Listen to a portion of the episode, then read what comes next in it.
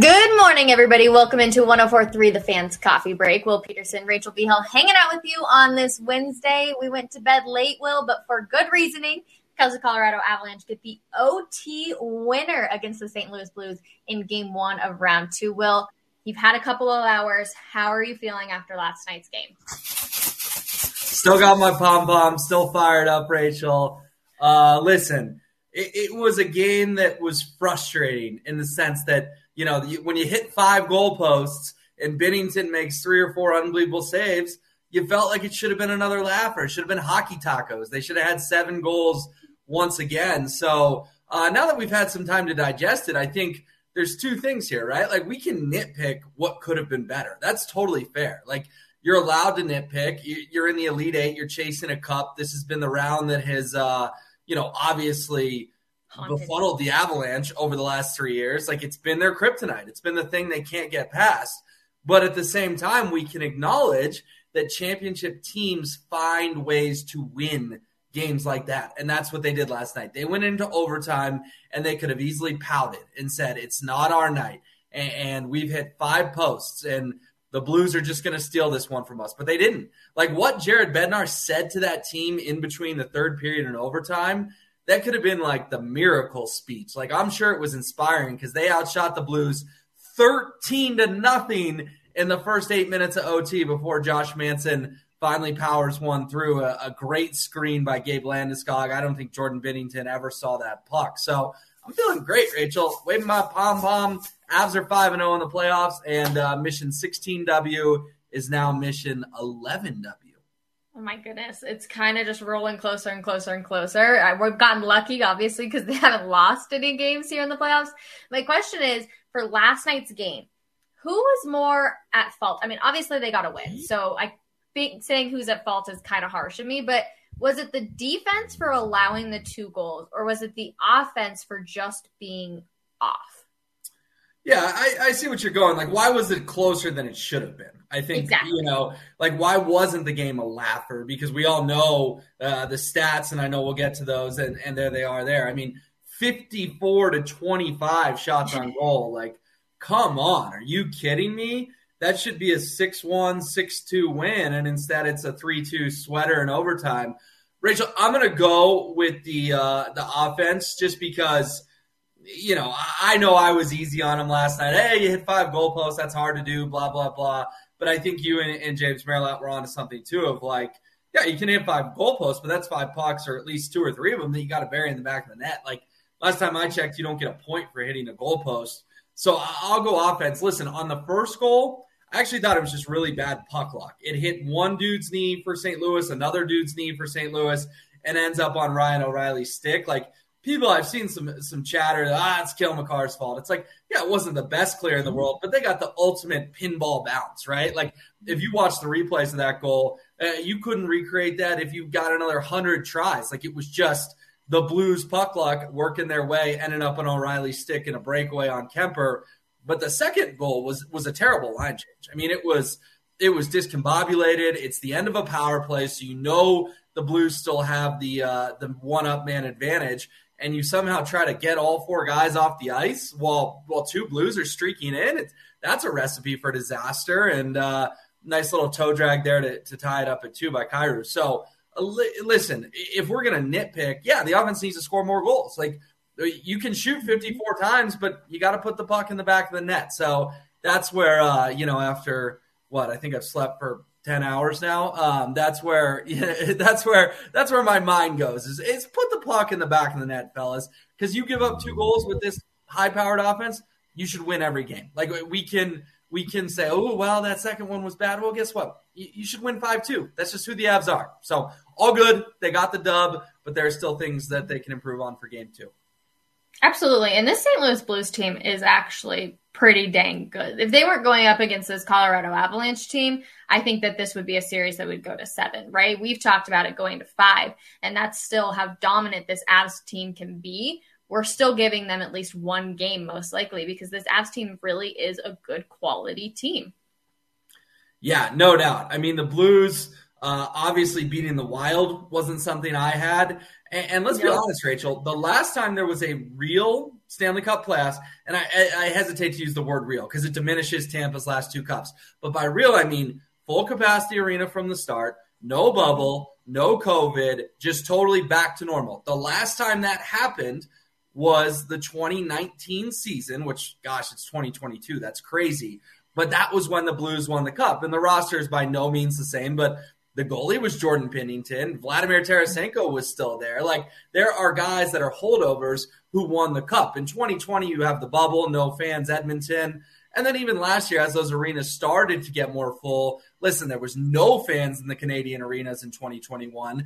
It was controversial that Ball Arena was about to go to full capacity right before the Avs got knocked out, but those first few rows were empty or covered in tarps or whatever.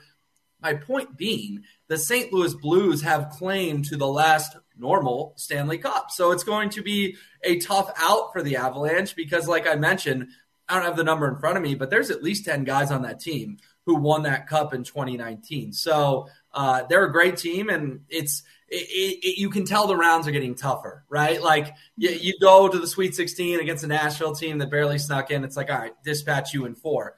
There's only eight teams left. You look at this bracket; it's getting smaller and smaller and smaller. If you're one of the final eight teams in the NHL, you're pretty darn good, and that's the category St. Louis falls in.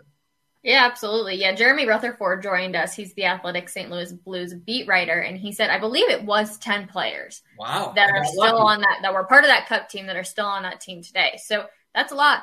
Let's be honest, that's more than any Colorado Avalanche amount of players that have been on a Cup that have won. So they have the experience to absolutely win it, which is why they also scare me. And Jordan Binnington last night, despite losing, had a good night. Great night, great night. I mean, the you know, even the save on Nichushkin in overtime was was ridiculous, right? Like I know Manson ended it a couple minutes later, but uh, Binnington was studly throughout. Uh, he got a lot of help from the goalpost. Like we can continue to harp on that because he did. The shot by Kadri beat him; it hit the goalpost or the crossbar. The shot by Rantanen beat him; it hit the goalpost or the crossbar. But he also robbed Artturi Lehkonen, I believe, at the end of the second period too, or beginning of the third. Like those two saves he had on Lehkonen and Nichushkin were unreal um, it, it, reminded me a lot of game two against Nashville. And I know I've said that a couple times now, but the similarities, you know, the Avs have over 50 shots in both. The goalie stands on his head in both, and then they find a way to solve him in OT and still get the win. So the hot goalie thing, Rachel, we, we talk about that all the time in the Stanley Cup playoffs. Well, they've now faced two hot goalies in five games, and they're still 5 0.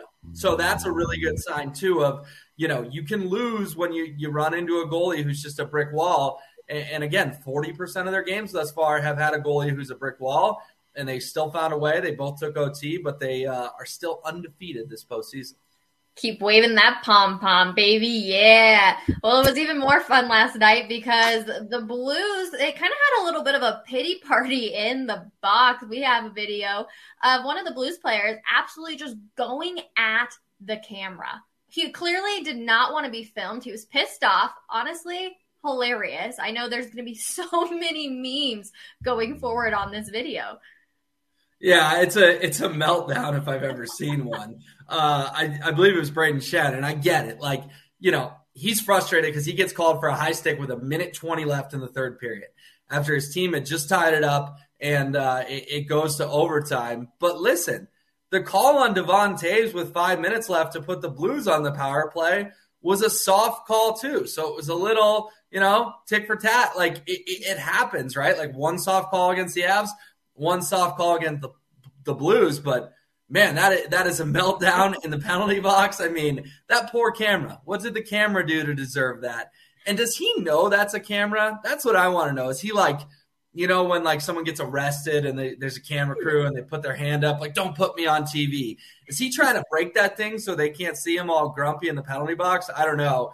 Uh, all time. Okay, one more time. We need to replay that though. But the guy sitting in there with him too, just like not paying attention at all. Like you can see, obviously, the fans in the back, they're laughing and they're like, "What the heck?" But the other guy's just like, "Oh, okay."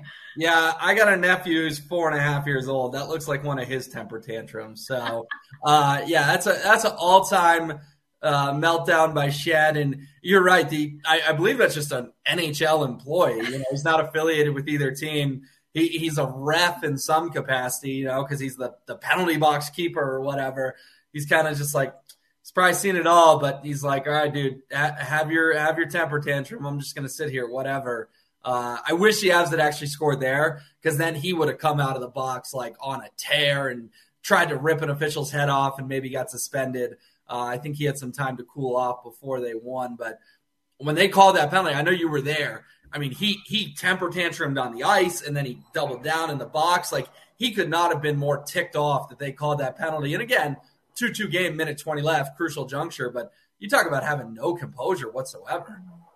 Well, and that's part of it too. When you're actually there, you don't get to see the facial expressions, the body movements like you do on the broadcast. Like we heard the crowd boo, we heard everybody kind of, you know, go at him, but we didn't get to see that. I didn't see that until it appeared on social media. So I always find it interesting to see how it was being there at Ball Arena compared to what you see on the broadcast and what goes viral on social media because it's always a little bit different. You see different components. Like there are pros and cons to actually being at the arena, but also pros and cons to watching at home, obviously. Yeah, no doubt. I mean, obviously, uh, you know, I, am envious that you were there. Don't get me wrong. Uh, but there are perks to sitting on my couch too. I get to see all the slow mo replays and see everything develop and see stuff like that. So yeah, pros and cons to both. And guess what? That's why we have some folks at the rink, some folks at home, so we can uh, cover every angle, I guess. Absolutely. Well, another person that was down at Ball Arena last night was Russell Wilson. Obviously, he was in the stands. He was there for the Nuggets Warriors series. He's there for the Avs series. Oh, go ahead. You can play it. Play it.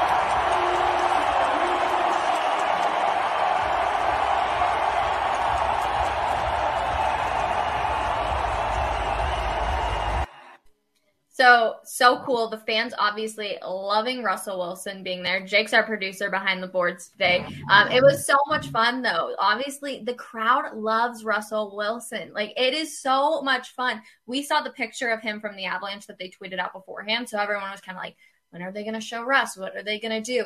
And he just can pump up the crowd. And I was talking with DMAC because he was at the game with me last night. And I asked, was this what it was like when Peyton Manning was like the quarterback of the Denver Broncos, and he was like, Peyton never went to all of these events. Russ is there. It's a full on like experience when Russell Wilson is out there. Yeah, you know, I feel like Peyton's really emba- embraced that in his post playing career. We see him a lot around town, and you know, he supports Todd Helton at the Rockies when he was still here, and uh, you know, Nuggets games, sitting with Marshall and Mosley and all that, uh, and obviously Broncos games too. But with Russ, like he hasn't even played a game with the Broncos. And Rachel, you go through the list of what he's done, you know, courtside at two different Nuggets games, one regular season, one playoff. He throws out the first pitch at Rockies opening day and then goes and sits in the suite. And now he's in a box at an Avalanche playoff game. You know, out of the four major sports, and I, and I know we have the Rapids and the Mammoth, but out of the four major, the only box he hasn't checked yet is the Broncos. And oh, by the way, he's the Broncos quarterback. So he will not be going to one of those games as a fan. I mean, Russ has been here a little over two months now and just completely diving into this Denver scene. And I love it. You know, like it's a man of the people. He's embracing the community. He's showing these people, hey, you're the same ones that are going to be supporting me on Sunday and I'm here. I mean, the video of him and Jokic and Ciara, like, does it get any better than that? That was so cool in the bowels of Ball Arena at the, at the um, you know, at the end of the game when he when he said hello or whatever. And then like last night, like you know, I know we've joked like, oh, Russ has a social media team, right? Like he, he's not doing his own Twitter he's clearly doing his own Twitter last night. Like he clearly took the video when they scored the game winner and posted it himself. Like I think sometimes we have to remember, like, yeah, he's got an entourage, he's got a team, he's got security guards, mm-hmm. but he's still got an iPhone. He he's a grown man. He can he can tweet his own videos too. As Brayden Schenn gets mad at me for saying Russ is a man of the people, but in, in all seriousness, like has this dude had a better two months in Denver? Like he's got to go do it on Sundays, but he's off to a killer start as the Broncos quarterback.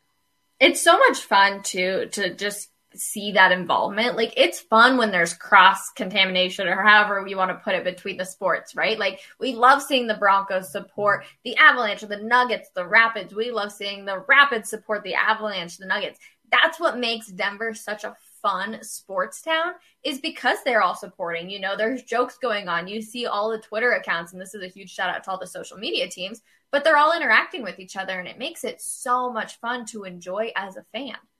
Yeah, you see, like, um, I remember you know, Buddy Black wearing like a, an Avalanche or a Nuggets jersey, and then Michael Malone shouting out Buddy Black. And even when Fangio was here, grumpy old Fangio, a couple coaches around town said, "Hey, congrats to Vic. I talked to Vic, whatever." So yeah, it's a, it's a it's a community for sure, and we have to remember there's very few cities in America that have the four major pro sports teams, and Denver has got to be the uh, quote unquote smallest. You know, like it, it, obviously New York's got the big four, and LA's got the big four, and Chicago's got the big four.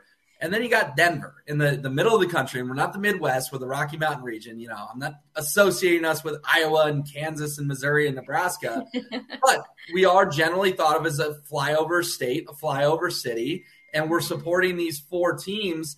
And there's a sense of community, obviously, amongst the fans, but amongst the guys that choose to play here too. And that to me is what's so cool. And it's not even above the Broncos quarterback, right? Like Russ himself, the number one man in town, like who are the three most famous people that live in Denver right now? John Elway, Peyton Manning, and Russell Wilson. And he's not above supporting any of them. And I think that's pretty cool. And there's one Bronco or former Bronco that is actually selling his house now. Von Miller selling his house.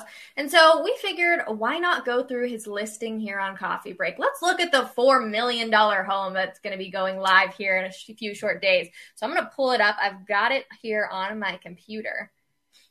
Here we go, everybody. Let's take a lovely look at um, Von Miller's house. Obviously, beautiful kitchen, correct? I mean, I'll take a $4 million house, a backyard here, gorgeous. Another look at the backyard. TV. I'm not going to lie, though, when you think of Von Miller, I think of straight Texas, but this just makes me like scream mountain house. Am I the only one here? No, you could tell me that's in like Vail or Aspen. I would believe you for sure. So yeah, no, hundred yeah. percent. Obviously, super pretty, and you know you have money when you have a huge aquarium in your living room. I wish I could have one, but unfortunately, I don't get those paychecks like Von Miller does. There was a thing at one point where he like named his fish and was putting them on Instagram, their names and stuff, and, and it was like it was his aquarium that he's naming his fish, uh, and everyone was like, "Oh, you have a aquarium in your house. That's pretty cool. Yeah, no, that is cool. Did he name any of them Bronco, like Russell Wilson and Ciara named their dog Bronco? I can't remember what they were, but it wouldn't shock me. All right, so then we get down to Club 58. This is super well known. Von had a lot of parties down in Club 58 too, so you got to appreciate that they still have the Bronco on the big screen or mile high Empower Field beautiful. Like seriously though, this just screams mountain to me. But I guess like here we go too. We're getting some cow print and everything in there. The house is stunning. I think we could all agree. Oh. All right, so Rachel, this is for sale in the Foxfield area uh, for north of four million bucks. I'm not I gonna lie. there were nice houses over there. Yeah, it's a very nice house. And if Russell Wilson's is gonna go for 25 and this is gonna go for four, like, listen, I know Cherry Hills is like the, you know, the top zip code in Colorado. I get it, and that's where Russ is. But yeah. for four million, I would uh I would pay for this versus 25 just to say I live in Cherry Hills.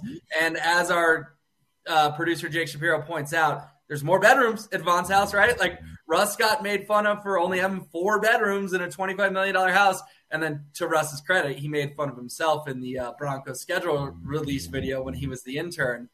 But are you kidding me, Rachel? This is one sixth of the cost of Russell Wilson's house. It looks just as nice to me. Okay, that bar looked like it could be in Vegas, like where you walk up and you go to the bar. Like that's massive. It's like a sports book bar. Yeah, I feel like I'm like at at a sports book, you know, about to yeah. place a bet. And then we we skipped through a couple there, but there's some jerseys on the walls too. And yes. Andrew Mason has a story at denverbroncos.com about some of these jerseys, or excuse me, denverfan.com. You look at some of these Broncos jerseys, you know, obviously Champ Bailey, like the one right behind you. Um, you've got Aqib Talib there, and I believe a Chris Harris Jr. So that's sort of no fly zone of old and then no fly zone of new. Uh, there's an Aaron Donald down there. There's a JJ Watt. Like, I can't like I don't have four million dollars in my bank account, so I don't take a real I don't think a real estate agent would take me seriously. But I kind of want to like request a showing and just see if I can go uh, go get a tour at Club 58 myself. just go look at it. I mean, yeah, this look at that bathroom too. Okay, we're done. Or the closet and the shoes. Good lord, everybody. All right, well, we're done because I'm gonna get super jealous of that house. Obviously, it's beautiful. I was hoping, like they said on the website, you could do a virtual showing, and I was like, oh, here we go. Because when you look at the layout, you're a little confused, right? Some areas I thought were the living room, then you see others, and you're like, oh, this has to be the living room. Von Miller's house again. How many bedrooms did we say it was? Let's go. We know it's more than Russell's four. But you know what's funny, Rachel? Why they're doing a virtual showing is because they know Broncos fans would just want to come gawk at it, right? And oh, just yeah. say, hey, I got to be in Von Miller's basement. Like, if you're actually getting a showing there, you're getting vetted hardcore that you have the financial means to buy it and you're a serious buyer and you don't want to just go hang out at Von Miller's house for an hour and look around. Yeah. So nine bed, 15 bath. Outrageous for a house. But yeah, obviously stunning. Um, kind of sad. That means probably that Von Miller is obviously he's not coming back to Denver, but he doesn't even want to make a little part of him a home base here in Denver because otherwise I'm assuming he would keep his house.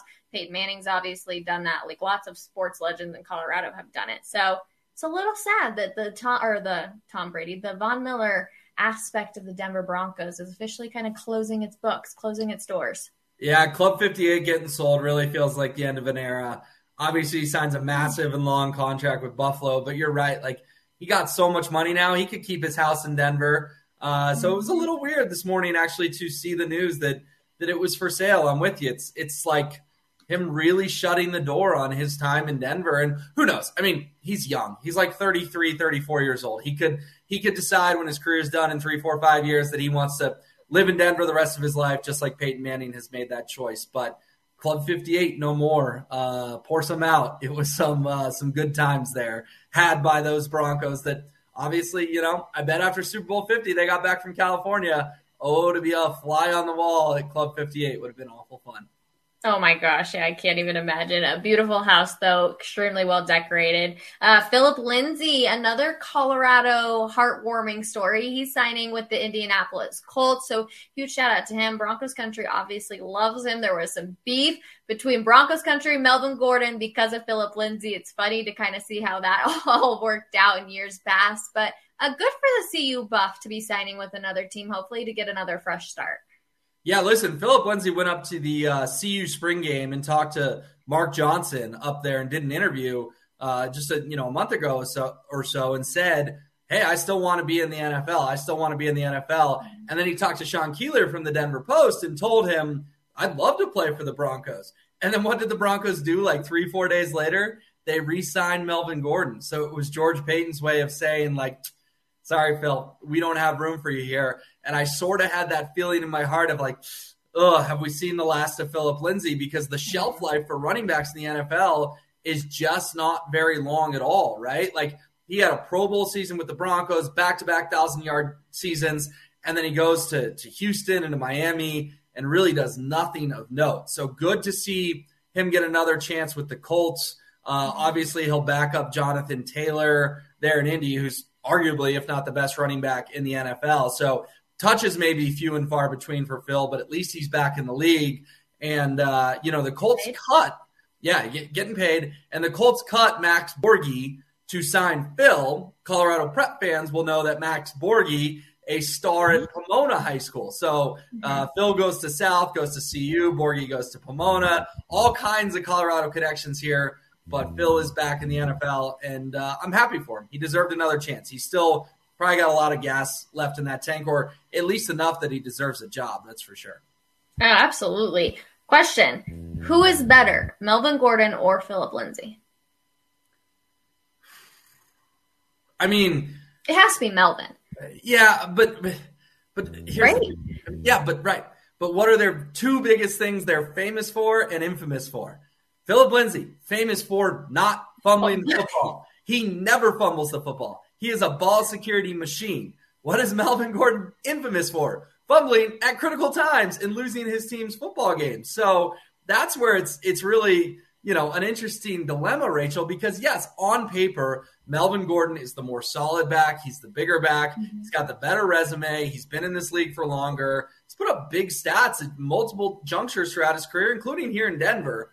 But the fumbling issue has plagued him so much that I just have a hard time answering. And that's why I sort of, you know, blew my breath out and was like, I don't know, you're putting me on the spot because conventional wisdom says Melvin, but mm-hmm. are we really willing to overlook the fumble issue? Um, put it this way if they had gone Phil instead of Melvin, this guy wouldn't have been upset. So I don't know. I think it's pretty much a coin flip. Obviously, George Paton feels differently because he could have had Phillip Lindsay. He could have, and he chose Melvin Gordon to be the backup. Oh, you're right. And I see both sides because Melvin does have more experience, but he's also older. And we've talked a lot about here on Coffee Break, especially with Cecil Lammey, that the shelf life for running backs is not long. So you want someone who's younger, Phillip Lindsay being younger, obviously, but why is it that Phillip Lindsay can't get a sticking job? What is it about his play that's not allowing teams to buy into him? Because obviously, not fumbling the football, which is awesome. Like that, that's very, very rare when it comes to a running back. Yeah, it's two things. One, it's his size, right? Like he's just he's not a big bruising running back in the NFL. Um, and, and, I'm not talking about height. I'm talking about bulk, right? Like Javonte Williams ain't the tallest guy in the world, but he breaks every tackle ever. And uh, Phillip Lindsay doesn't really have that ability. We've seen it in, in, bits and pieces, but not consistently. And then it's his his ability to pass protect too. Like I, I don't think Phillip Lindsay's putting a lot of great tape out there uh, of his ability to prevent the quarterback from getting blown up on a on a play action on third and six where he's got to go pick up a, an outside linebacker and prevent him from getting to the QB. So I think those are the two big knocks on him.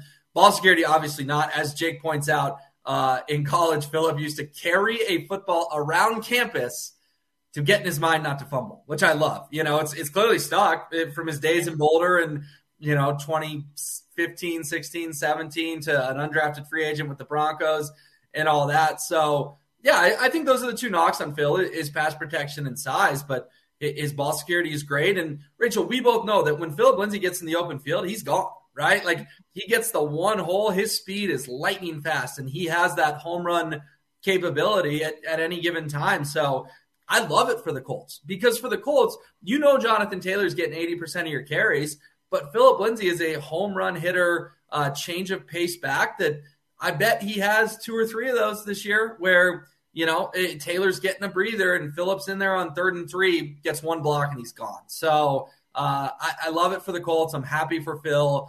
Obviously, a legend around these parts, and uh, not gonna lie, the more we talk about it, I kind of wish it was the Broncos. I do. I'm not. I'm not real enthused about Melvin Gordon being back.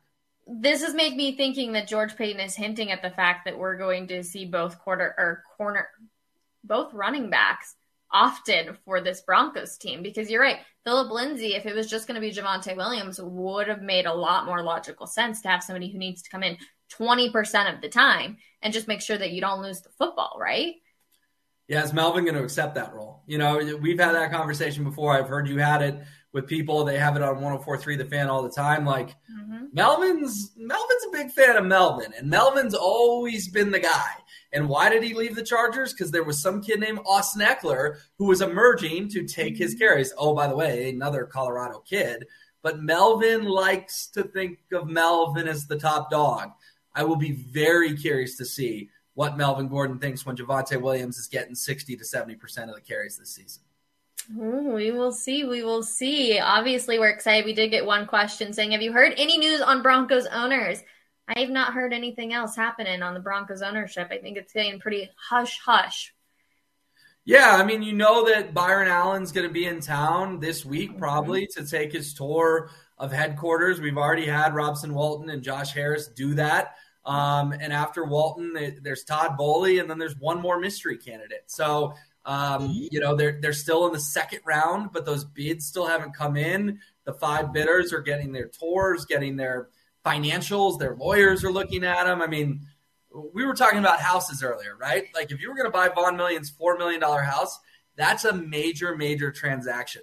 This is a $4 billion transaction. This is, um, all right, my math's going to be bad. I think a thousand times, if not 10,000 times, of what it would cost to buy Von Miller's house.